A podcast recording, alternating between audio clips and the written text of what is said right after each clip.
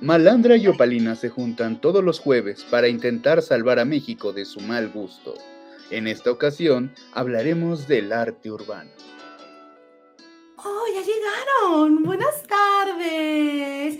Un encanto tenerles aquí. Yo soy Opalina Lester, experta en arte, y tengo aquí a mi amigaza Malandra Cuevas, que Juntas bueno, somos malandrina. Ay, me encantó a mí todo, verdaderamente. Malandra, pues es una mujer empoderadísima del gobierno y acaba de quitar todos los rótulos de la Ciudad de México y se ve como un No. cuaderno escribe. ¡Ay, no, maravilloso! Maravilloso. Si tú dijeras, ay, tú estabas como, tú ibas a la Cuauhtémoc y decías, como que algo falta, ¿no?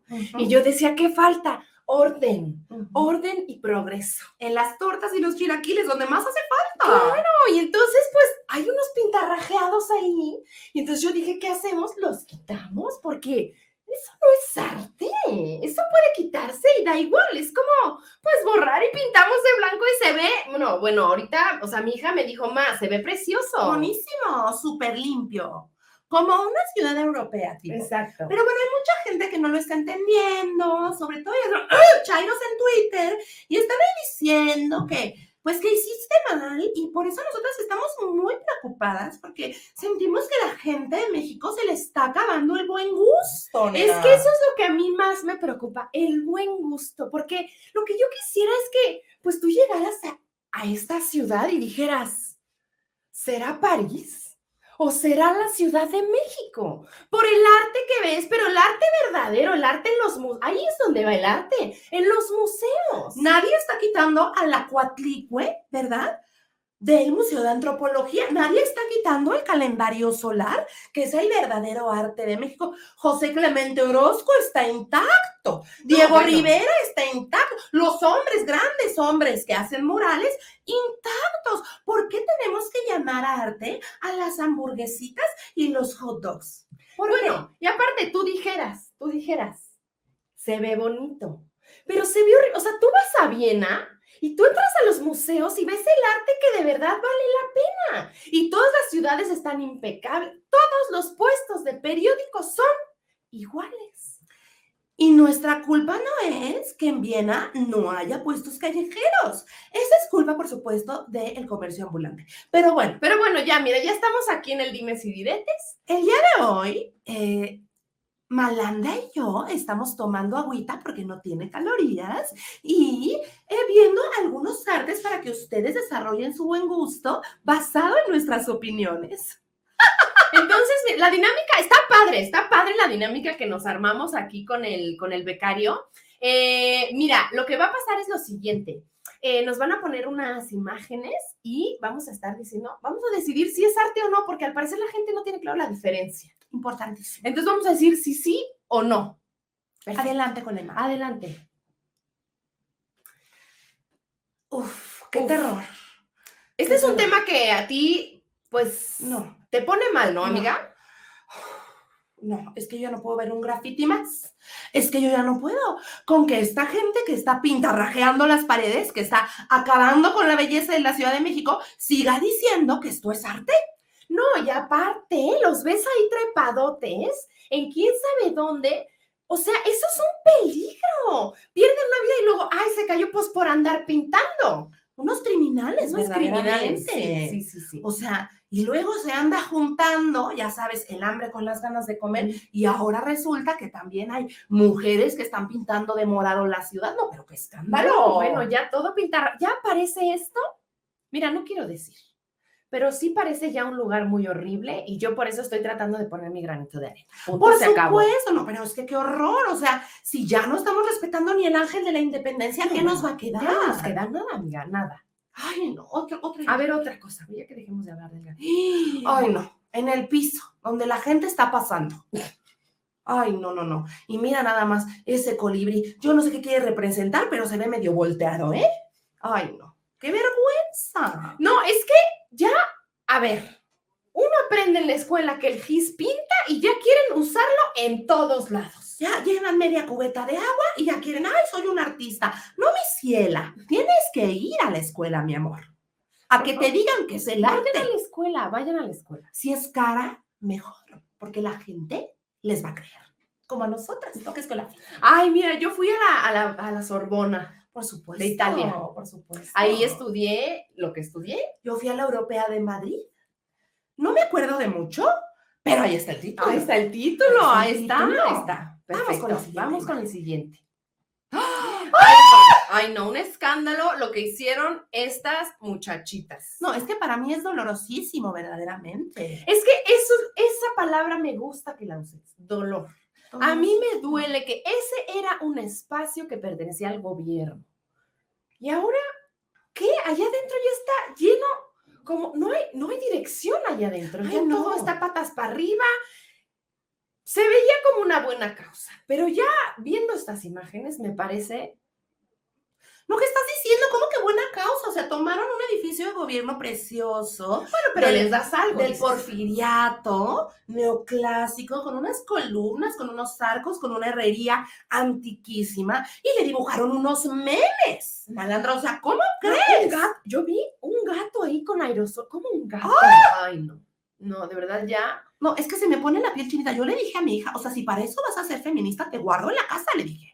Le Y dije, ya "Ella- se guardó, No, ¿verdad? por supuesto. Ay, qué Como dice la canción, como dice la canción, bajo tres candados la puerta negra, porque yo le di una educación a esta mujer Sí, y baila, des- la Y desperdicia y- pintarrajeando. y yo le estoy, o sea, le estoy dando mundo, le estoy mandando a Europa, le estoy mandando a Canadá para que se ponga a rayar con un aerosol No. unos memes.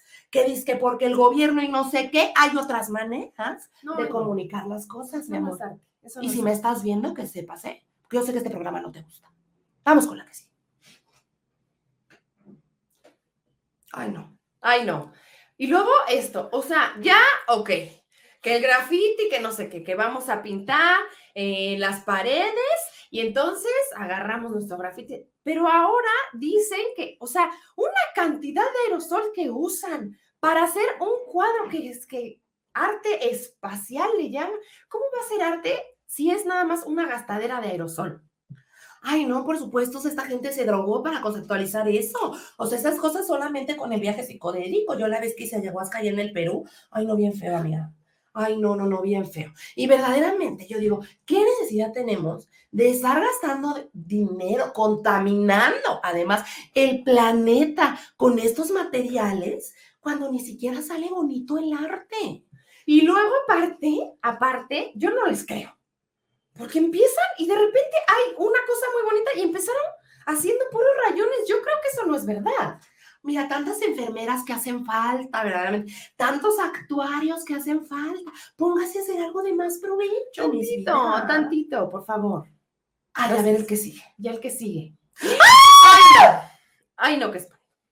No, es que yo no puedo con esto. O sea, amiga, esto se ve. Se ve gay.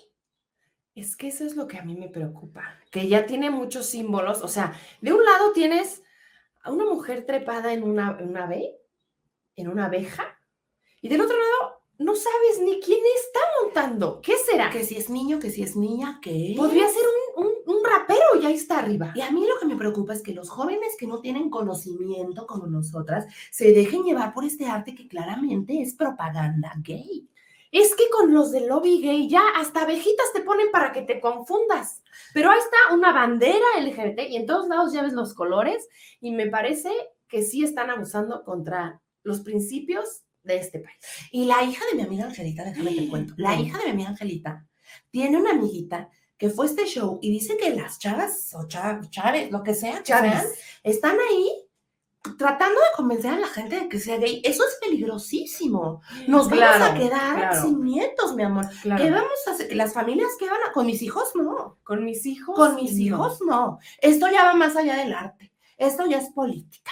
No, ya, la verdad yo ya me estoy alterando, porque estos temas sí me ponen, sí me, me, me da angustia. Ahorita te damos tu ribotril, mi vida. Ay, gracias. Muchísimas gracias por acompañarnos en esta agradabilísima sección para que ustedes se cultiven y sepan lo que realmente es el arte. Yo soy Popalina Lester, mi amiga Malandra Cuevas.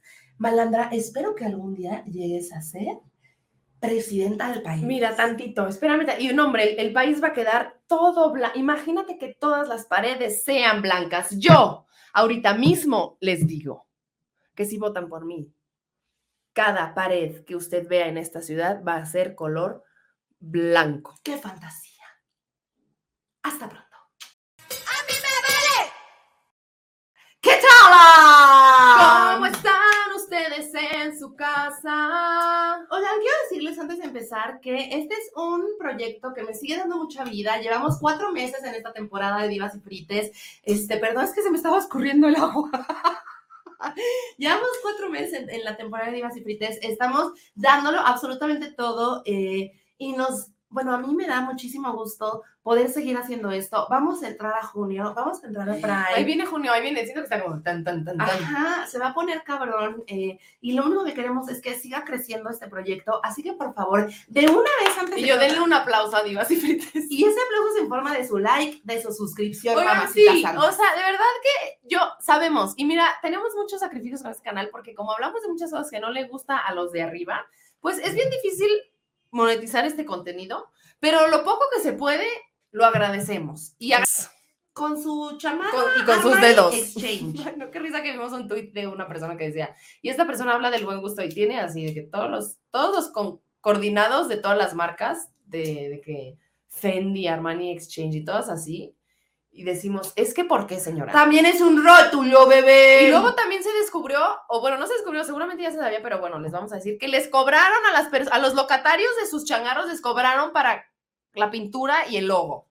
Eso está muy cabrón. O sea, eso ya es ultraderechismo. Muy cabrón. Y es, no, pues, y hasta decían que es que esto es fascista, y pues sí, o sea, como que sí son una toma de decisiones como de querer, pues sí, como del, del este, mm, Esto se va a tratar de mí y no de ustedes. Exacto, no, y de querer tener, o sea, es que a mí me impresiona mucho como esta necesidad del sistema de que todos estemos iguales, que el uniforme, todos uniformados, que si vas a ser de un color, todos, ¿por qué? ¿Y la libertad dónde está?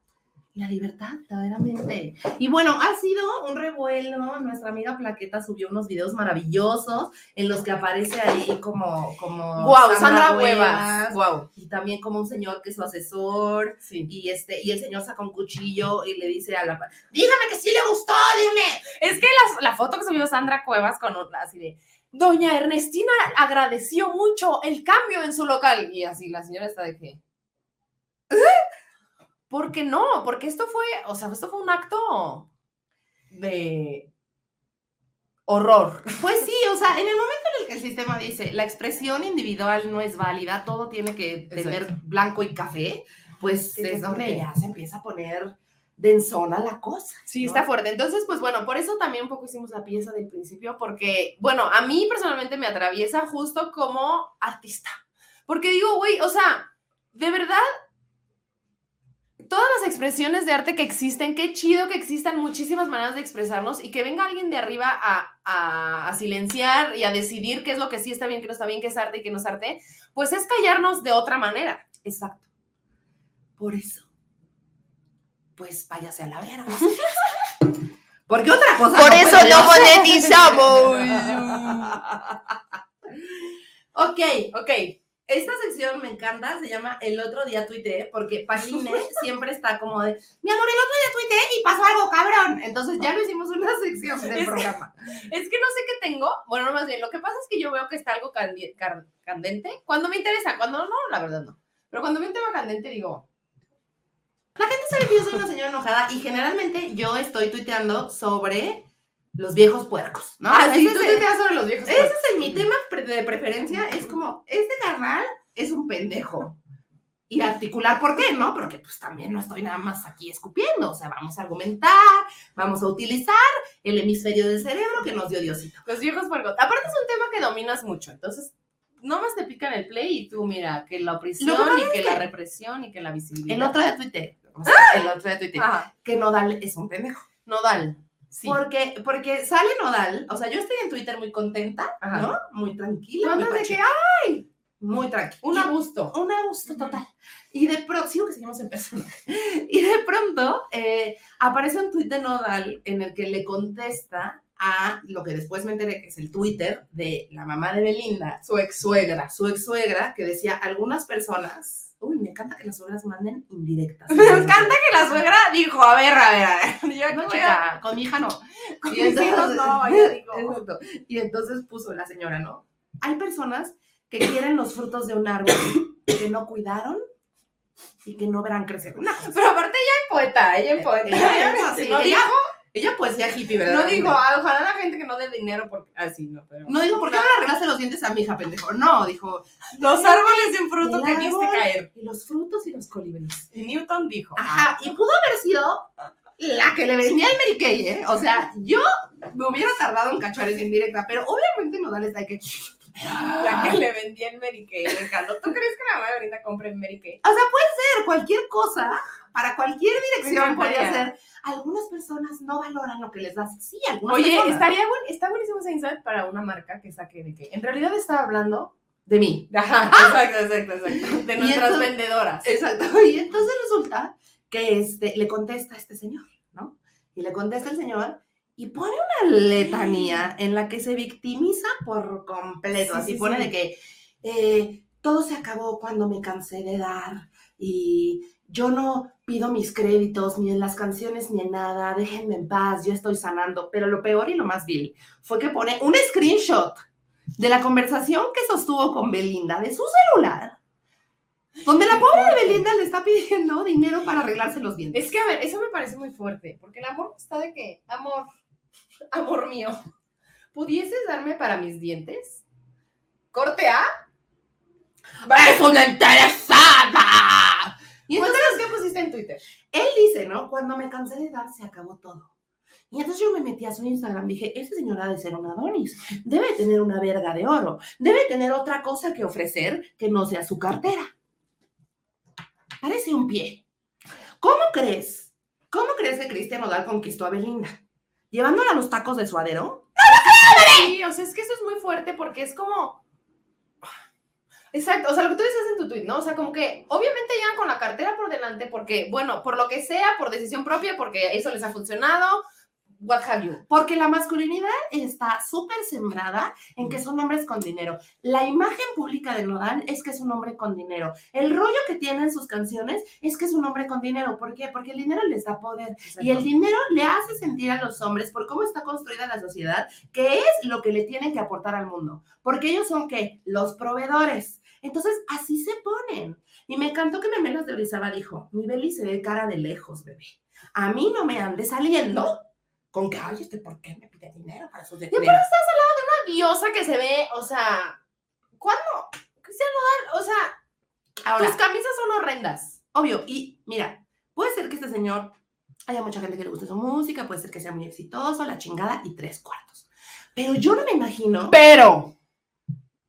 pero yo no me imagino que Belinda esté esperando que le depositen su gasto. O sea, yo no, no lo sé, no conozco su vida personal, pero no me imagino que la chava esté de que, uy, no me ha depositado mi marido, pues yo creo que no vamos a ir al Costco, mamá. O sea, no creo que esté buscando un señor no para que le res- Costco, mamá. No creo que la señora esté buscando un hombre que le resuelva la vida, pero por eso me parece súper soberbio de este güey hacerse el como que dependía Sí. de mí para todo, pero cuando le dejé de dar dinero, dejó de funcionar. Es como, güey, es lo único que tenías para darle, nene. O sea, te apareciste como, ¿a dónde la llevaste Bueno. a cenar? ¿Qué le, o sea, te tatuaste Eso, su o sea, nombre? Esa es la cosa, o sea, es como ahí va por la cartera por delante y luego cuando, pues, dices, órale va, ya se van a quejar y entonces estoy no interesada y entonces yo pobrecito de mí y no hay una, como siempre, no asumen ni 10% de la responsabilidad de decir, bueno, sí, claro, yo esa fue la manera en la que me relacioné con Belinda y entonces pues entiendo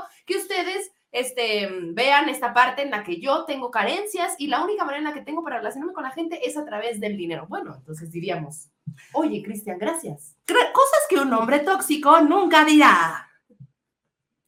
Sí, y bueno, la segunda parte del tuit es como este rush que hay de la conquista de las mujeres a través de las joyas y de los grandes viajes y de los Y bueno, y del amor romántico. ¿no? El amor romántico. El amor eso. romántico al Bueno, porque aparte la historiona, perdón, pero la historiona que se construyó de esta gente. Entonces, bueno, eso, o sea, como el amor romántico que se construyó alrededor de esta pareja. Y entonces ahora, bueno, ya vieron todo esto, ahora lo vamos a destruir porque, o sea, es como un también un juego muy maquiavélico, mediático. Es muy cabrón y que también está pasando con Amber Rose y Kanye West. Amber Rose y Kanye West, que fueron pareja eh, por ahí del 2011, y que pasa esto que hoy estaba viendo un TikTok que decía, ¿cómo es posible que si vimos a estas personas enamoradas, específicamente a los vatos que están hablando mal de las morras, la verdad, porque Belinda no está diciendo nada, Amber Rose no está diciendo nada, este, Kim Kardashian no está diciendo nada, pero vemos a estos güeyes enamorarse de las morras, o sea, todo el desmadre que hizo Nodal porque andaba con Belinda, o sea, al punto en el que es muy difícil creer que no sea un truco mediático, eso y esto también. Sí. Porque honestamente, y después ver cómo se vuelcan contra ellas y cómo hablan de ellas, es como, o sea, que no se dan cuenta que se ven súper incongruentes y que es muy poco atractivo, o sea, que sigan tratando a las mujeres como si fueran desechables. Ahorita está conmigo y entonces ahorita sí es súper valiosa, es la mejor mujer del mundo, es una reina, todo lo que ella quiera, lo máximo. Ya no está conmigo, me pidió para sus dientes, ¿no? Sí, y ahora la voy a hundir. Oye, ya.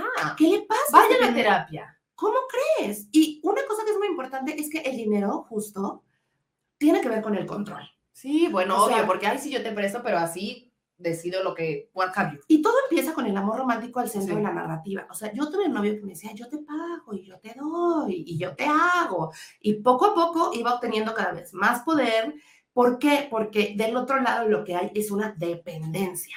Entonces, si al principio, y me acuerdo que era el caso con este novio que era como un, ay, te regalo porque te amo y la chingada, pero yo me sentía como una niña, como una niña así como, como una niña a la que le dieron una Barbie que se entretuviera. O sea, a mí verdaderamente me sirve de muy poco que, o sea, me, me- me son más significativos otros regalos No, bueno, claro. que los claro, regalos sí. materiales y me parece como, como un, como, uh, te di esto, pero que tú sepas, o sea, es un estar comprando mujeres. Ya. Y luego cuando Entonces- les dicen, ay, fíjate que sí, ya vi que estás bien aburrido, ya me voy, se enojan. O si va a ser una transacción frontal, no estés llorando después, bebé. Exacto, exacto. Porque fue algo, que, fue algo que tú participaste de plantear. Háganse cargo y ya, háganse cargo de las decisiones que están tomando, señores. Cabrón. Y lo que está pasando con Kanye y con Amber es fuertísimo porque Amber pues fue una trabajadora sexual. Eh, ella declara que cuando truena con, o sea, Kanye West fue por todos, por una gira mundial hablando de que estaba enamorado de Amber, porque aparte así son, lloramos, y les encanta estar diciendo en público, ay, la mujer de mi vida, y la chingada, bla, bla, bla". y entonces estuvo por todo el puto mundo diciendo que la amaba, y luego conoció a Kim Kardashian. Entonces conoce a Kim Kardashian y pues, whatever haya pasado, truena con Amber Rose por Kim Kardashian. Y Amber Rose tuitea como cualquier persona dolida. No como cualquier persona no dolida, sino como, bueno, o sea, esto fue lo que pasó en mi relación y tronamos por Kim Kardashian. Y entonces lo que empieza a pasar es que el clan Kardashian, que es poderosísimo mediáticamente, empieza a atacar muy cabrón a Amber Rose. Y Amber Rose, pues imagínate, o sea, Amber Rose platica que la gente le aventaba cosas en la calle, que los fans de Kanye la violentaban, o sea, que la gente se volcó sobre ella de una manera súper violenta, incluyendo a Clan Kardashian, eh, cuando ella es una persona en un muchísimo menor lugar de privilegio que ellos. Y fue su pareja, fue su pareja públicamente.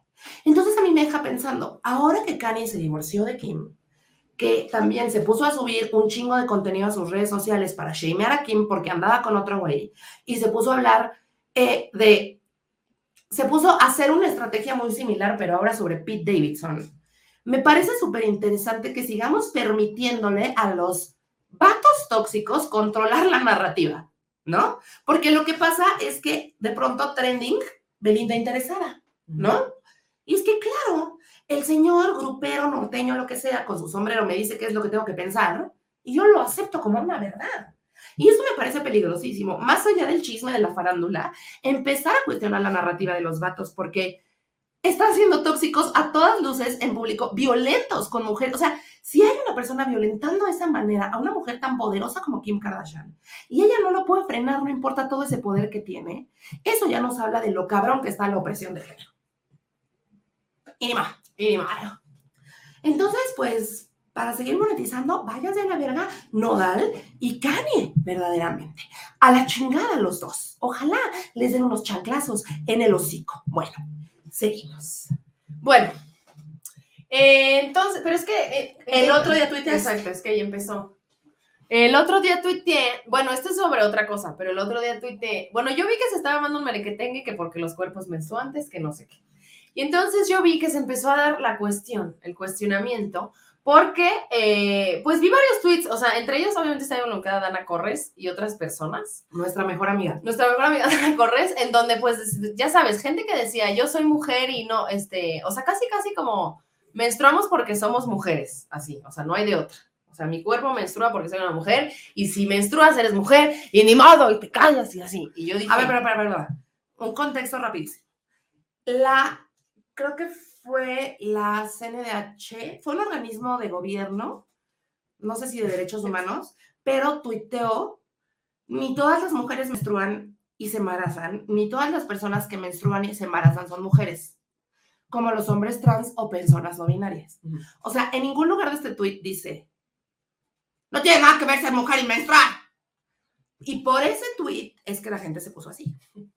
Sí, o sea, lo que empezó a pasar es eso, o sea, como que empezaron a o sea, lo que siempre pasa, pues, que es, em, que es cuando no nos ponen en la foto, cuando no nos ponen en la lista de invitados, que nos enojamos, porque eso, oye, pero ¿cómo si siempre he estado en la lista de la boda de mi amiga? Ahora, ¿cómo que no voy a ir? ¿Y qué tuiteaste, Memo? Y entonces, pues sí, pues las, las mujeres este, del gobierno Dana Corres, varias personas y varias, pues sí, mujeres cisgénero en específico se, se atacaron porque dijeron, ¿cómo que? ¿Cómo? Entonces yo fui y tuiteé. Yo dije, este, puse, soy, no soy una mujer y sí un cuerpo menstruante, ¿se entiende? No, hombre. No, hombre, pues la gente se puso mal y pues me empezó a llover, ya sabes, a llover. Pero ¿cómo? Pero a ver, explícame, pero entonces tienes dos huevos, es que eres hombre. Y entonces la gente empezó a decir que era hombre. Y entonces, eh, pues se dividió en eso, ¿no? Entre la gente que me decía que era hombre y la gente que me decía que era mujer. Como todo, Wow, verdaderamente. es que sí es cierto, o sea, al final se acabó de, no, pero sigue siendo mujer y ni modo, o entonces eres un vato porque tienes pene. Oye, ¿y cómo es para ti que la gente reaccione de manera tan binaria a tu identidad de género? Cuando me haces preguntas. Pues es que yo le digo a Mir, o sea, mira, obviamente en mi cabeza siempre está el cuestionamiento de, todos los días me despierto y digo, es el día de hoy en el que me siento un hombre trans. Y pues no he llegado a la conclusión de que sí, porque genuinamente hoy, aquí y ahora en mi presencia, me siento una persona no binaria. Y yo lo estoy hablando desde mí, porque obviamente vivimos en un sistema binario en donde a fuerza es hombre o mujer, hombre o mujer, y ahí es la normalidad donde nos lleva nuestro cerebro. Entonces yo digo, obviamente mi cerebro a veces me dice, no será que si eres un hombre, porque me quiere llevar a lo binario. Y eso es lo que pasa con la gente en general, que la gente es como, ah, no, si no eres esto, entonces eres esto. Y hay un salto así abismal y nos saltamos todas las cosas que están allá abajo. Entonces, pues creo que es eso, o sea, creo que es solo falta del conocimiento de lo que pasa con las vidas de las personas trans o de la vida en general y del que el género no existe y de realmente soltar el concepto del género y vivir en que esto fluye y que no tenemos por qué decidir que una cosa es una cosa y una cosa es otra cosa. O sea, eso solo es para darnos paz, pero ¿qué importa? Y no es uno u otro. Y para las mujeres cis, nenas, no nos podemos sentir tan amenazadas tan fácil. Rápido, rápido, es como, sea, nadie te está quitando tu periodo menstrual, nadie te está quitando tu feminidad. O sea, como que siento que también tenemos que empezar a celebrar estas cosas. Yo soy una mujer, está chido que soy una mujer. Cuando menstruo, ahorita que estoy premenstrual, estoy insoportable, me tomo personal los mensajes de Telcel, verdaderamente. Este, me, es parte de mi identidad femenina, estoy de acuerdo. Es parte de mi identidad como mujer que yo menstrue porque yo así lo decido. Pero es yes and, es sí y. No es porque así es, no es exclusivamente así, Ajá, no es solamente yo y nadie más. Yo así decido que parte de mi identidad como mujer es que menstrue y no puede ser toda, porque en algún momento voy a seguir siendo una mujer cis y voy a dejar de menstruar y voy a seguir siendo una mujer. Me encantó que alguien me contestó justo con eso, como de, entonces tenemos que hablar de mujeres, personas menstruantes, no binarias, hombres trans, y yo, sí, justo. Pues O sí. sea, hay que nombrarlo todo, se nos cuesta más trabajo. Pero no estamos diciendo cuerpos menstruantes y ya las mujeres se cayeron por el barranco. O sea, es. depe- y aparte también depende del contexto, o sea, depende de lo que estés hablando. Justo el tweet hablaba, lo que quería nombrar es como no todas las personas que menstruan son mujeres y no todas las mujeres menstruan. Punto, punto. Ah, no, pero es que ya las mujeres entonces ya no existen. ¿Quién dijo eso? Nadie dijo. Y los hombres trans también invisibilizados así de que. Sí, y no somos mujeres porque menstruamos. O sea, como que eso es doloroso, ¿ok? Por eso me tengo un Sí, poco... es una verdad social. Ajá, esa es una verdad social, ¿no? Es que te baja porque eres mujer. Sí, y, y Sada, y Marta y Gareda ahí brincando con su Tampax y todas las cosas horrendas. ¿Qué tal vimos? Ah, no, pero era un rímel, era un rímel. Sí, sí, sí. Este, una morra que estaba surfeando con rímel. Un rímel para el agua. Esta mujer está haciendo deporte, déjenle en paz, ¿no? Pero el punto es que, o sea, todas estas verdades que nos contaron sobre la menstruación que verdaderamente no tienen sentido, también las tenemos que desaprender. Y una de ellas es que va a haber muchas mujeres, yo, me- yo voy a hablar por mí, yo me voy a topar con muchas mujeres en mi vida que van a ser igual de mujeres que yo y que no experimentan la menstruación. Yo voy a menstruar y voy a ser mujer y voy a estar con alguien que no es una mujer y que también está menstruando. Y que también se tiene que considerar en las políticas públicas que son inherentes a la menstruación, a- porque uno de los argumentos, y me gusta muchísimo a mí estarle diciendo a las tefas sobre sus argumentos, uno de los argumentos es que todo este rollo de las personas menstruantes y la, la, la, lo único que hace es tapar los problemas reales como la precarización eh, y la pobreza menstrual. No. Lo que está pasando es que se está ampliando el Exacto. espectro de las personas que necesitan atención. Porque ya no solo, o sea, porque claro, hay, porque aparte se usa un grupo este, vulnerable para otros, o sea, es como, y las mujeres a las que no les llegan los productos de menstruación y tienen, pues sí, eso es un problema, claro, pero también si un hombre trans llega a una clínica a abortar y le dicen, no, porque eres hombre, ¿qué vamos a hacer? Ajá. O si hay una persona no binaria que, tiene, que sufre de pobreza menstrual, no le vamos a decir, tú no, tú no porque le estás tirando tu tampón a una mujer. A menos que te llames una mujer, te vamos a proteger. Sí, por eso es interseccional, porque todo, o sea, los productos le tienen que llegar a todo mundo, también a los hombres trans. Los, o sea, esos productos, esa gente que no le llegan los productos menstruales, seguramente también hay hombres trans dentro de esa comunidad a los que no le llegan los productos y le tendrían que llegar por igual. Y mira, entiendo porque he estado reflexionando yo personalmente. en la soledad. reflexionamos. En la soledad he estado reflexionando sobre lo privilegiado que es también. Sí. Eh, darte chance de experimentar un tratamiento hormonal, poder De experimentar tu, género. tu identidad de género, Sí, poder 100%. nombrarte como eres. Es muy de gente que ha tenido acceso a información a la que no ha tenido acceso gente que no sabe ni qué está sintiendo y le está pasando lo mismo. Entonces, como que también empezar a dejar de normalizar que la gente con identidades diversas solo son ricos y blancos y empezar a ver que también lo LGBT está atravesado por el racismo y que muy probablemente haya mucha gente a la que no le está llegando esta información y la necesita. Entonces, seguirla bloqueando y seguir diciendo que no existe, lo único que hace es que la banda trans que está en Veracruz y que vive con una familia súper transfóbica, pues tenga más miedo. Sí, y entre más, o sea, entre más gente esté incluida en las políticas públicas, le va a llegar, las políticas públicas y las leyes y todo, nos va a proteger a más personas. Y eso justo, eso va a hacer que si alguien vive en un lugar en donde está súper precarizado, pero sabe que aunque sea su expresión de género la que sea, o sea, los genitales que tenga, puede tener acceso a lo que le corresponde, entonces su vida va, a tener más paz. Y no va a decir, puta, me tengo, entonces tengo que, que llegar como, como tengo que presentarme como el género que no soy o que no me, que, en el que no me identifico para obtener lo que, o sea, muchas, hemos escuchado muchas amigas que son mujeres trans que, güey, me tengo que presentar como vato para que me atienda el de la farmacia. En el como- banco. es como, güey, no. O sea, de verdad no. Y sí, lo que pasa es que como siempre nos hemos callado y siempre hemos ido y hemos vivido en la incomodidad nosotros de que no, pues es que el sistema se dice, entonces mejor nosotros nos hacemos chiquitos para no incomodar. Ya basta, ya basta y, y hay, que, hay que pensar en todos, no nada más en nuestro privilegio, en nuestra burbuja que dice que, que las cosas así son, porque no es cierto, señora. Y ya. Ok, y ahora vamos con la siguiente parte de la interseccionalidad que tiene que ver con racismo. Para, pa, pa, pa, qué horrible. Mira, ¿qué pasó? ¿Qué pasó? ¿Qué pasó con la viruela del mono? Mira, amor, Quiero baile de lado. Quiero baile bajado. Pues es que mira, la viruela del mono. Ah, bueno, yo, yo llegué con y le dije, chica, aquí está el tema del día. Y le dije, ¿podemos hacer una canción que sea como el baile del mono, que se llame la viruela del mono? eh?" Y me dijo, no, porque la gente se está muriendo. Y yo, ah, ok.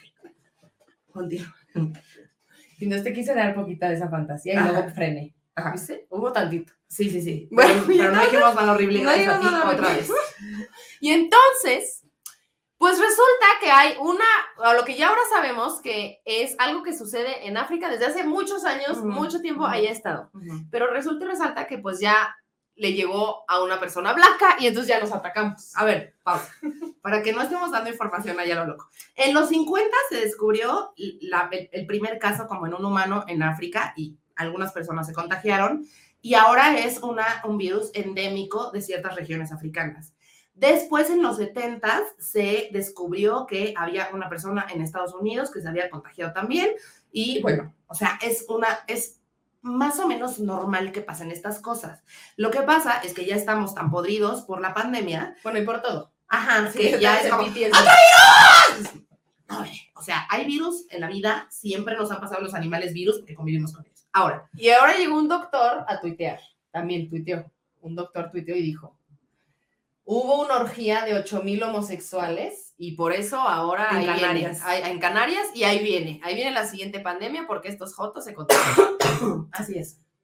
Bueno, Sí. entonces hay una parte racista profundamente Ujú. en la que ha habido mucho tiempo, igual pasó con el, con el COVID, que hubo mucho tiempo en la que la gente en otro, en otro continente moría, pero no se iba a poner en serio hasta que no tocara algún blanco. Exacto. Entonces, hay algunos casos ya en España por los que están culpando a una orgía, entre paréntesis, una orgía de 80 mil personas. 80 mil personas homosexuales, 80 mil homosexuales puso. Una cadenita de penetración verdaderamente de, o sea, del tamaño del Ecuador. gente. 80 mil, o sea, ¿cuánta? ¿Qué, ¿Qué venue? ¿A qué venue le caben 80 mil personas? No mames, ¿cómo van a estar cogiendo 80 mil jotos? No se puede. Bueno, y, y alguien con un mono, me imagino. ¿no? Una cosa que es muy importante es que, porque a todo esto fue mono, ¿no? Entonces, una cosa que es muy importante es que hay como algunas similitudes entre, primero, eh, cómo se ha tratado, o sea, cómo se trató racialmente el VIH, ¿no? O sea, que también estuvo en, en, en, en África y después, cuando nos tocó a los blancos, entonces la gente dijo, es culpa de los No, gays. es culpa de los gays. Y bueno, y aprendamos de nuestro pasado. O sea, por eso lo que pasó fue que no, el VIH no se tomó en cuenta como un problema de salud pública y entonces, pues, el acabóse Ujú. y fue un problema muy grave en todo el mundo. Ajá. Porque como eran los gays, pues entonces es de ellos y no hay que, no nos importan los gays en ese entonces. Ahora, pues. Ahora tiene que ver con la naturaleza del virus, porque es un virus de contacto íntimo, es decir, igual que el VIH, se transmite a través de fluidos, puede ser de, de sangre, puede ser de saliva o puede ser de sexual. Y entonces cuando eso, cuando hay ese tinte, luego, luego si luego luego llega los homofobia. O sea, es como, es como rápido. Sí. Son ¿Quién cogió con mono? Un joto. ¿Por qué? Cuando hemos visto a, las, a los hombres heterosexuales haciendo atrocidades, verdaderamente. Y es lo que dices, o sea, había mucha gente que no tomaba en serio los síntomas, o sea, en lo que esto pasa, que la gente siga creyendo que es culpa de los gays, es que eh, se trata de un problema de homofobia tan cabrón que si yo tengo síntomas o si yo soy una persona que potencialmente podría estar en peligro por el virus, pues obviamente yo no voy a ir al doctor porque va a decir que soy gay. Porque aparte, una cosa es que tú digas que eres o no eres gay, pero también el virus no sabe si ya saliste del closet o no. Entonces no va a estar diciendo, ay, no, este es gay, este es gay, ay, este no". Porque yo creo que hay muchos gays que no dicen. Entonces está difícil que solo sea para una, porque yo digo, No, es una mamada. es una cosa- mamada, es una mamada, ya paren. Es una cosa de blanquitud total y absoluta, de supremacía blanca, de que, o sea, que se mueran todos los demás, pero que a nosotros no nos pase nada. De eso Sí, se trata. Y como dices, o sea, entonces estigmatizas esto y haces que la gente que tiene síntomas no vaya y que, o sea, mu- muchos problemas, pues, o sea, se empieza a hacer una cadena por estupideces que dice la gente blanca. Cosas que pasan por estupideces Y yo creo que es muy ridículo porque sí hay cosas que son culpa de los gays. Sí hay cosas que son culpa de los gays. No, no la viruela del mono, pero No. otras cosas. ¿Qué? Lo que me lleva al siguiente jingle. Eso sí es culpa de los gays. Eso fue culpa de un joto. ¡Uh! Me encanta. Ok. ¿Qué fue Eh, culpa de un joto? Culpa de un joto es que ya se nos permite entrar con abanicos a cualquier lugar. Eso fue culpa de un joto. Culpa de los gays es que. mm, culpa de los gays. ¿Qué será? Es que los gimnasios estén tan llenos. Eso fue culpa de un joto. Eh, culpa de un joto que ya me urja ver cómo le hago para comprarme un jockstrap. Tú eres un joto. Eso fue culpa de un joto. Culpa de los gays es que la playa del amor de Cipolite esté llena de condones. Eso sí es culpa de un joto. La culpa de los gays es que OnlyFans ya, o sea, tenga más dinero que cualquier persona. Esto sí es culpa de un joto. Que Adrián Andrés sea putrimillonario. Eso sí es culpa de un joto. Que, em, que los, el uso de popres ya esté descontrolado. Que todos traigan el ano bien dilatado. Esto sí es culpa de un joto. Que mm, los arneses. Esto sí es culpa de un joto. Que las dragas estén precarizadas. Esto sí es culpa de un joto. Que mm, lo LGBT todavía no se haya reunido con lo feminista. Esto sí es culpa de un joto.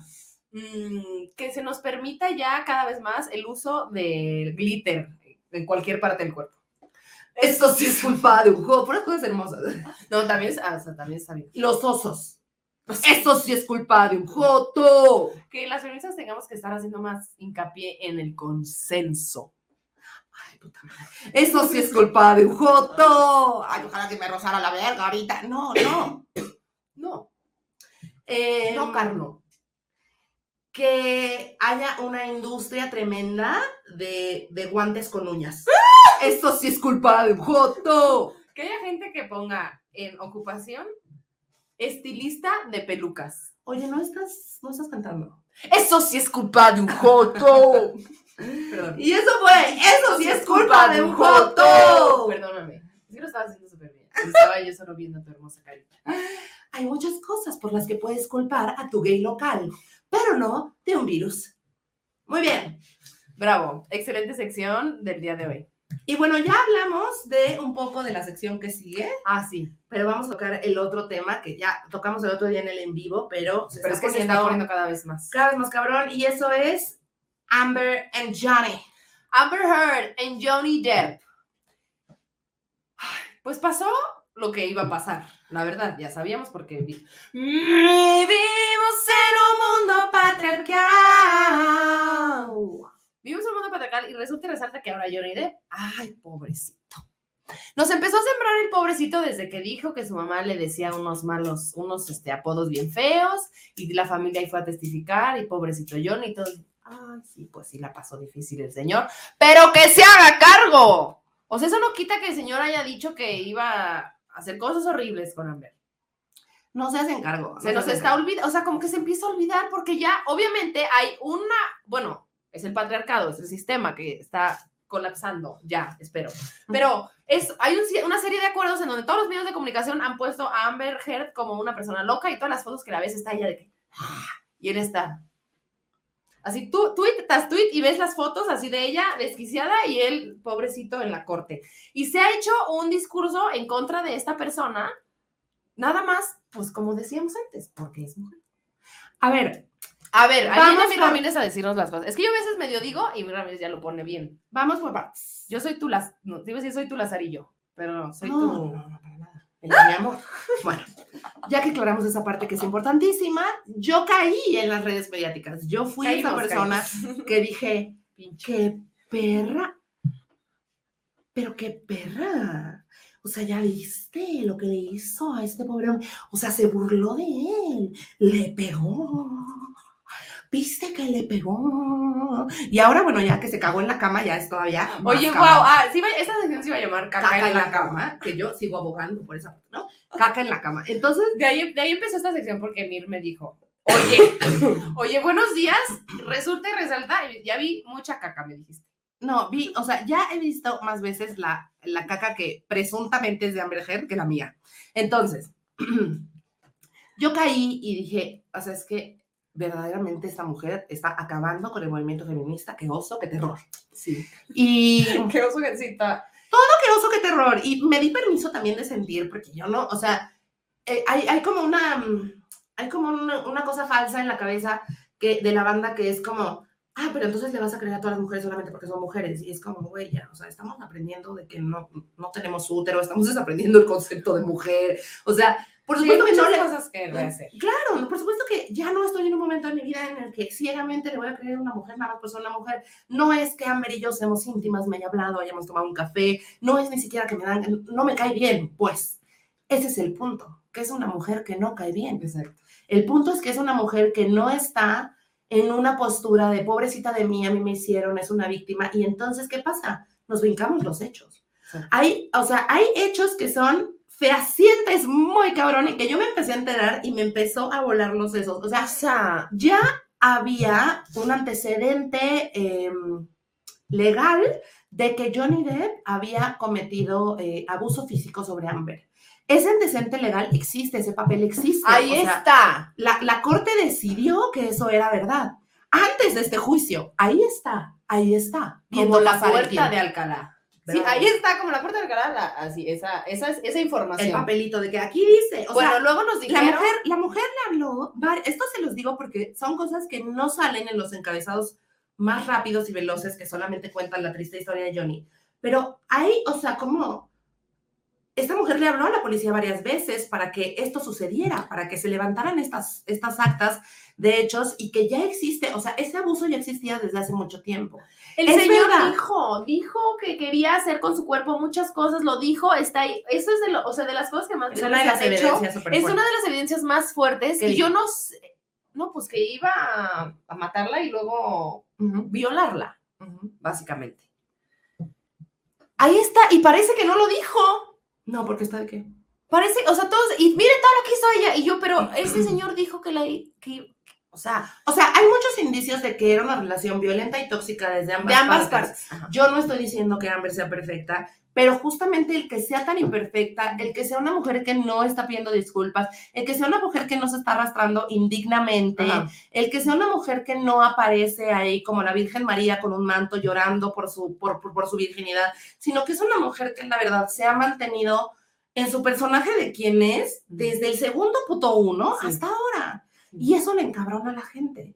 Y lo que estaba leyendo es que es mucho más fácil porque vivimos en un mundo patriarcal y eso es lo que el sistema nos, nos da de comer todos los días, empatizar con un hombre, sobre todo si ese hombre se está abriendo, está siendo vulnerable, te está, acusando- te está contando sus pedos de la infancia, y esta morra está de que estoy harta de vivir con un pinche adicto, o sea, y la gente que vivimos con adictos sabemos que no es menor la violencia que ejercen y no es una puta justificación que se estén drogando con cosas duras y su síndrome de abstinencia y la verga, con todas las cosas atro- atroces que ocurren a raíz de eso. Uh, y luego leímos justo en Twitter también este factor y este como, pues esto que sucede de cómo las mujeres se ponen, bueno, mujeres que han sido víctimas o sobrevivientes de, de abuso, cómo hay una cuestión en donde te, pues estás en contra de la víctima, de una víctima como Amber, Amber Heard, que está hablando y que está nombrando todo lo que le pasó, y entonces hay víctimas de sobrevivencia que, que pues es un poco como una reacción pues normal del ser humano, decir, estar en contra de esa, de esa historia porque va a opacar la tuya, porque la tuya va a tener menos importancia, porque obviamente pues a veces el ego es grande y entonces pensamos que nuestra historia es la que más importa, porque es la que vivimos con justa razón. Pero eso no puede, no puede ser que eso invisibilice la historia de otra persona porque la está contando y porque esta persona está diciendo detalles y detalles de todo el abuso que, que, que vivió. Y entonces lo que está sucediendo es que es como, no es cierto, porque a mí me pasó diferente. Hay una tendencia muy grande de mujeres diciendo, yo sí soy una víctima real de abuso y como una víctima real de abuso, créanme, Amber está mintiendo. Y es a lo que te refieres, o sea, es al, al, al empezar como a, a- a empezar como a formar parte de este acribillamiento público, porque no hay otra manera de llamarlo, o sea, independientemente si estamos ahí en YouTube viendo. si estamos o no de acuerdo con esta persona, nadie tiene derecho a acribillar de esa manera a un ser humano que, aunque sea una persona famosa y con dinero, es un ser humano. Eh, hay arte en Nueva York en el que se ve la cara de Amber con una nariz gigante, eh, como una mentirosa. Hay un, una- un señalamiento público que eso fue lo que a mí me empezó a levantar la ceja, Sí. como un momento, o sea, esto es un señalamiento público, un escrutinio al que no han sometido a ningún hombre que yo haya visto. Y por otro lado, Robert Downey Jr. salva la carrera de Johnny Depp, le da un papel en una de sus películas. ¿Qué? Y todos, ¡bravo! Y la señora está haciendo, No, ¿dónde va a trabajar? O sea, Ah, bueno, ya hasta le llovió a Jason Momoa y que por eso, que Jason Momoa no, así, no, no la sigue en redes porque seguramente es una mala mujer, así. ¿Qué? O sea, independientemente de si Amber Heard se agarró a cachetadas a Johnny, si le rompió la nariz y le cortó el dedo, que yo entiendo que sería muy distinto que Johnny estuviera en ese juicio diciendo, te voy a demandar porque me cortaste el dedo y aquí están las pruebas. Pero está en ese juicio por un puto artículo del Washington Post y está demandando a Amber por una línea de ese artículo que dice, yo fui presa del abuso doméstico en tal momento, cuando sí lo fue. Entonces, para mí, este señalamiento público ya me está doliendo, ya me está pareciendo doloroso para todas las mujeres, porque justamente, y lo que le llamamos es que el movimiento MeToo se creó para las víctimas imperfectas. Las víctimas perfectas no necesitan el movimiento de MeToo, primero y antes que nada porque no existen.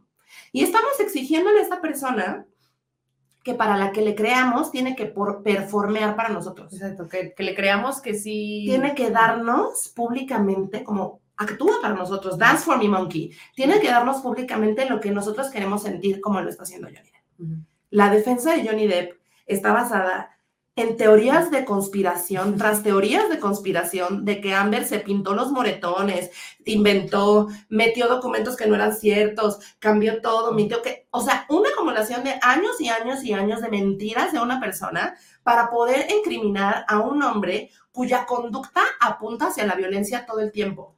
Además, Amber no es la única mujer que ha denunciado a Johnny. Hay otras mujeres y otras personas que han hablado de conductas súper violentas, físicas, abuso verbal de parte de este güey. ¿Por qué lo estamos convirtiendo en un santo? Y algo que yo le decía a Miri, que también me que pongo como para que lo cuestionemos, es como, claramente estas dos personas tienen neurodivergencias o temas de salud mental que no han sido atendidos nunca. Nunca, porque también claramente, o sea, para que haya caca en una cama, no sé quién haya sido, pero, o sea, debe de ya haber ahí una situación en donde ya no estamos en una realidad, ni estamos hablando como adultos y haciéndonos responsables de lo que fuimos a terapia, oye, me di cuenta que esto que dije, o sea, ya una harta de cosas que están saliendo que yo digo, ¿y por qué no también hablamos de la atención a la salud mental de estas dos personas que claramente necesitan? Y eso también lo ponemos dentro de la investigación, porque entonces si hablamos de neurodivergencias es otra discusión. Y entonces entendemos el porqué de muchas cosas, pero todo es el tú me hiciste, yo me hiciste y nadie se está haciendo responsable de nada. Claro, y se confunde el como el feminismo obligatorio o el, ah, es que me cae bien ella, es que no me tiene que caer bien ella para que no, tendría yo que quererme casar con Amber Heard nunca.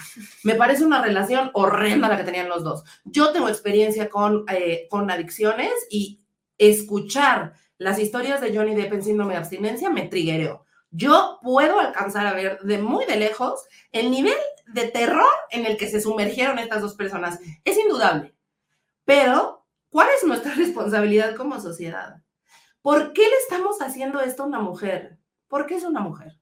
Porque no se lo hicimos a Harvey Weinstein. Porque no se lo hicimos a Kevin Spacey. Porque no se lo hicimos a, Michael, a Michael Jackson, que era un pederasta. No se lo hicimos a Chris Brown, que destrozó a Rihanna ante los ojos de todos. Es un güey que sigue teniendo una carrera. Es muy cabrón el darnos cuenta y les invito a que se echen una googleada con un porro en la mano porque no está fácil, pero que se echen una googleada y veamos dónde están estos hombres a los que dichosamente les destruimos la carrera. Están bien, también ganando dinero. Y sin embargo, nos aventamos, nos lanzamos con todo lo que somos para destrozar la vida de una mujer que independientemente de quién sabe dónde va a volver a trabajar, etcétera, como sociedad no nos corresponde estarla colgando públicamente porque esto ya se siente medieval. O sea, ya estar viendo los artes, los comentarios, a la gente involucrada emocionalmente en todo el puto mundo, con lo que con las partes más íntimas y horrendas de la relación de una persona. O sea, si alguien sacara a la peor versión de mí al público y sobre eso me juzgaran, yo también sería acribillada. Yo también he cometido actos de extrema violencia. Yo también he insultado a la gente. Yo también he creado situaciones muy autodestructivas. Bebés, todos las hemos creado. ¿Con qué superioridad moral estamos acribillando a una mujer porque no nos está dando lo que queremos? ¿Qué cabrón está el machismo que no nos ponemos a cuestionar ni un segundo al hombre porque es que como ya lloró hay que contenerlo? Bebé. ¿De qué manera? O sea, porque hay muchas, y, y los artículos que leímos había como muchas mujeres feministas y que se nombran feministas, pero no con Amber. Hay que creerle a todas las mujeres, dijo Chris Rock, que es un pendejo. Hay que creerle a todas las mujeres, menos Amber Heard. Qué huevos, qué huevos de abusar del poder que ahora tienen de patear a alguien que la debe estar pasando de la cola. Por eso yo les invito a que se echen una revisada a cuál es el peor momento de su vida y qué pasaría si alguien hiciera un live, un YouTube, si alguien sacara un YouTube, si alguien sacara un documental, si entrevistaran a tu ex, si saliera toda la mierda que hiciste y toda la gente lo supiera, ¿cómo reaccionarías tú? Somos humanos, somos humanos. Aprendamos a tener compasión, aunque se sienta más rico abusar del poder, porque de eso se trata que evolucionemos. La Netflix y ni modo. Y ni modo, y ya también les voy a decir algo, el ego es bien cabrón, y entonces lo que hace el ego es que nos identifiquemos con las cosas y digamos, ay, esto es mío. Este esto pollo es mío. me lo voy a comer y esto es mío y entonces voy a ir y decir, porque ahora, no, bebé. O sea, ver hacia ti y como dice Beat, o sea, hay que ir hacia nuestra mierda y ¿por qué nos estamos identificando con esto? ¿Por qué nos da tanto placer estar viendo a la gente valer tanta verga? Es, o sea, hay que sentarse, parar tantito, dejar de ver el juicio que están ahí emitiendo por YouTube y así, ir hacia adentro y decir, ¿qué de estas actitudes yo estoy replicando o qué de mi, qué de mi comportamiento? Igual no vas a dejar la caca en la cama a nadie, pero eso fue ya la, gota que derramó el vaso. ¿Qué hacemos para llegar a eso? ¿Cuándo, ¿Cómo ponemos límites para nosotros mismos? ¿Qué, qué, qué, qué niveles de violencia este, estamos ejerciendo y cuáles estamos permitiendo? O sea, todo eso son conversaciones que tenemos que tener con nosotros mismos porque pues estamos construyendo estos espacios y no podemos nada más ir voltear a ver el paso del vecino y decir, no, está bien feo, ni lo ha podado. Poda el tuyo, Juan Manuel. Qué bien se sintió hablar de esto, la verdad. Porque... ¿Sí? porque hay que aprender a decir fui una pendeja. A decir con todo. Ajá, o sea, fui una pendeja y ya. Entonces, bueno, vamos con la siguiente sección. Bueno, hay que aprender a decir, ay, déjame terminar mi idea. No, sí, está bien, está bien. Eh, hay que aprender a decir, soy una pendeja y yo creí que- en la santidad de Johnny Depp. Yo creí que Kanye estaba enamorado. Yo creí en estos vatos porque además fueron mis ídolos, porque crecí viendo sus películas, porque me gusta su música, porque me influyen de muchas maneras. Y hay que aprender a decir, aunque yo crecí viendo a Michael Jackson, yo fui, el primer concierto al que fui a Michael Jackson, eh, es alguien que significa muchísimo para mí su música. Y hay que aprender a decir, esto viene de algo que no está bien. Aunque sea más fácil acribillar a una mujer, y no solamente una mujer, o sea, si alguien nos está viendo y va en una escuela, todo este rollo que está pasando en las universidades con los PACs, toda esta situación que está pasando en, o sea, de, la vida íntima de las mujeres puesta en el ojo público, como si nuestro cuerpo y nuestra vida fuera propiedad pública, es también parte de eso. O sea, señalar a las mujeres que conoces porque sabes algo de ellas, eh, acribillar a las mujeres es más fácil porque es más conocido. Cuestionemos y detengámonos. Muy bien. Pues ahora vamos a ir con los grandes premios. Vamos con el plato de cereal. Ya no sé qué salió, ya no sé qué salió. ¿Qué? ¿Qué? De ese, de ese ruido. ¿Pero qué está?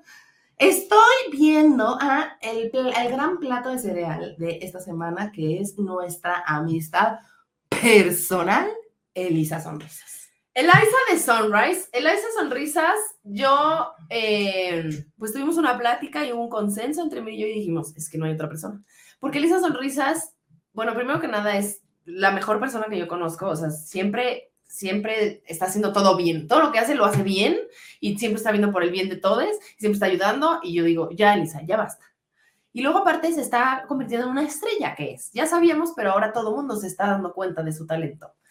Y entonces, Eh, acaba de rodar una película que se llama Maquíllame otra vez con Regina Blandón, Pau, Pau Gaitán, Ilse, Sa- Ilse Salas y Marta Claudia, ya no sé leer. Este, todas estas actrices y luminarias espectaculares con Elisa como protagónica, Ni modo, mamona. ni modo, ni modo, y bravo. Y yo, es, es una de las historias que le digo a mí que trato de vivir como mía. Digo, es que, wow, o sea, Elisa está filmando una película. Todos Ujú. queremos filmar una película verdaderamente. Y también todo esto, eh, o sea, yo no sé si ustedes sabían, pero en marzo, el 8 de marzo, se estrenó el especial de Elisa que se llama Voz de Sí, Pito. pueden a ver. de manera gratuita en YouTube y también eh, se lo súper recomendamos, es precioso. Y es muy bonito porque también ha sido ver a mi amistad, buscar con mucho merecimiento sus sueños, darse cuenta que es una estrella y entonces manifestar que la gente también se da cuenta y ahora pues está de actriz, bailarina, performer, cabaretera. La tuvimos en el último show de Divas y. Fue eh, espectacular lo que hizo, todo lo que hace esta persona es dar amor y sobre todo una felicitación enorme a los medios que están apostando por poner al centro de las narrativas a gente trans sin que sean historias trágicas y sin que se trate de que son trans, porque son personas. Albricias. Dado el gran Es que te estoy diciendo, el que no sé cómo se llama. El comediante que invitó al otro comediante. Ah, ok, vamos con el siguiente premio de esta noche. Y con ustedes el premio a lo más absurdo de la semana. Esto es el termo de Carlita. A ver, déjale pongo mute.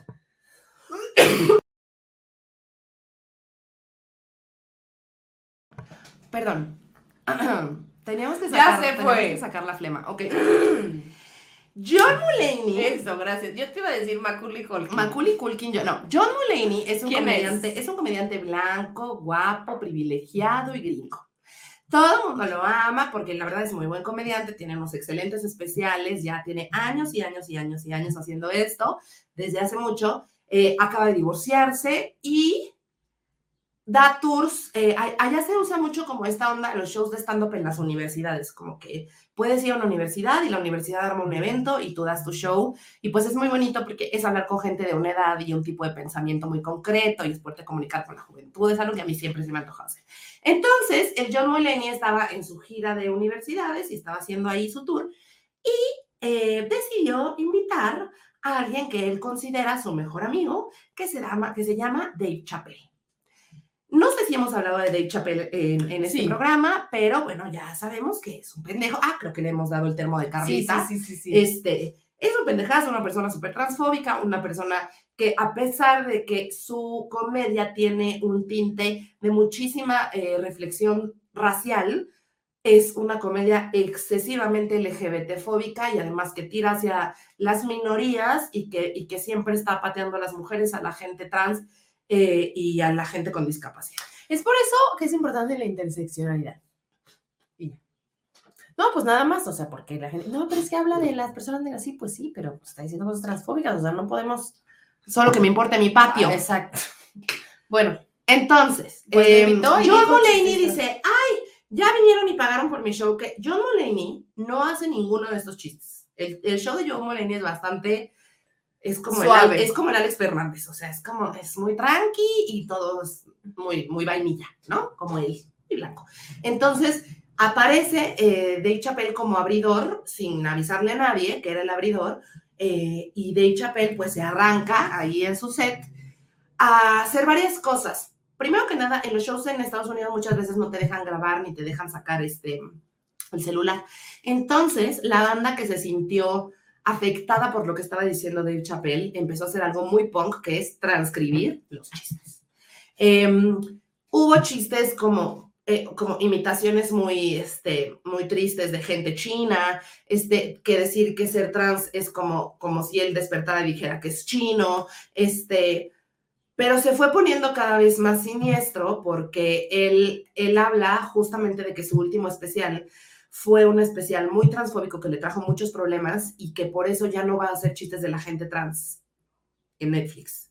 Y entonces se arranca a hablar de la gente trans eh, de una manera como pues muy, muy tremendamente horrible, obviamente descalificando su identidad de género. Y luego se encuentra con una chava con una discapacidad en el público y tiene, eh, me parece que ella era ciega y trae un lazarillo y entonces él empieza a hablar de que el perro le debería de dar sexo oral. Estoy harta. Estoy cansada ya de estos pendejos. Y que tengan a un puto héroe tótem que está haciéndose el irreverente eh, a, costa de qué. Pero lo que, la razón por la cual el termo de Carlita no es para Dave Chappelle esta semana y es para John Mulaney, es porque si ya sabemos que la perra está vieja, ¿para qué la llevamos a la marquesa? Es lo que yo me pregunto. Si ya sabes que este cabrón está diciendo cosas que están causando problemas y que está, y, que está lastimando sobre todo a mucha gente, ¿por qué lo llevas a lastimar a tu público? ¿Cuál es la respuesta? El pacto. Salió el señor John Mulaney al escenario abrazada de Chapel, te apuesto que ni siquiera escuchó su set, abrazar a Dave Chappelle y a decirle que es su mejor amigo. Entonces, como es mi mejor amigo, vale vergas y violentó al público que pagó dinero por venirme a ver, porque es mi mejor amigo. Y la gente se sintió tan incómoda que se tomó la puta molestia de transcribir lo que estaba diciendo el mierda este para poderlo publicar. ¿Hasta dónde estamos dispuestos a poner nuestros amigos primero? ¿Hasta dónde? Hijos de la chingada. No sean cabrones. Por eso no monetizamos, ¿verdad? Y ahora, la gran recomendar. La recomendance de esta semana nos ha dado muchas alegrías. Nos ha dado muchas alegrías. ¿Sí o no? ¿Sí o no? La recomendance es una cosa fabulosa. Es una serie en Netflix que se llama Shira y Shira, Shira y las princesas de poder. Así es. Por lo que entiendo, es como un medio remake. La verdad, no tengo mucho conocimiento de causa, pero según yo, era una caricatura de tiempo atrás y como que ah. Netflix la retomó y se hizo. Yo ya había escuchado un poco como de Shira y era como, es que Shira, porque es top. Pero no sé si le hayan hecho, la verdad, todo esto lo digo desde la ignorancia, porque no sé si todos los personajes ya existían o son nuevos. Pero wow. Wow, indeed. Mire, yo siempre sabemos de que lesbiana, no, no binaria, no, y está, hay mucha, como que en la expresión de género, y no están diciendo nada, pero hay muchas expresiones de género donde se ve diversidad. Y eso es muy bonito porque no tienen que nombrar de que yo soy esto, yo soy esto, solo y tipos de cuerpo. Y tipos de cuerpos. Y son como, pues cada episodio, ya sabes, una batalla épica y, y, la Shira se convierte en una draga, realmente.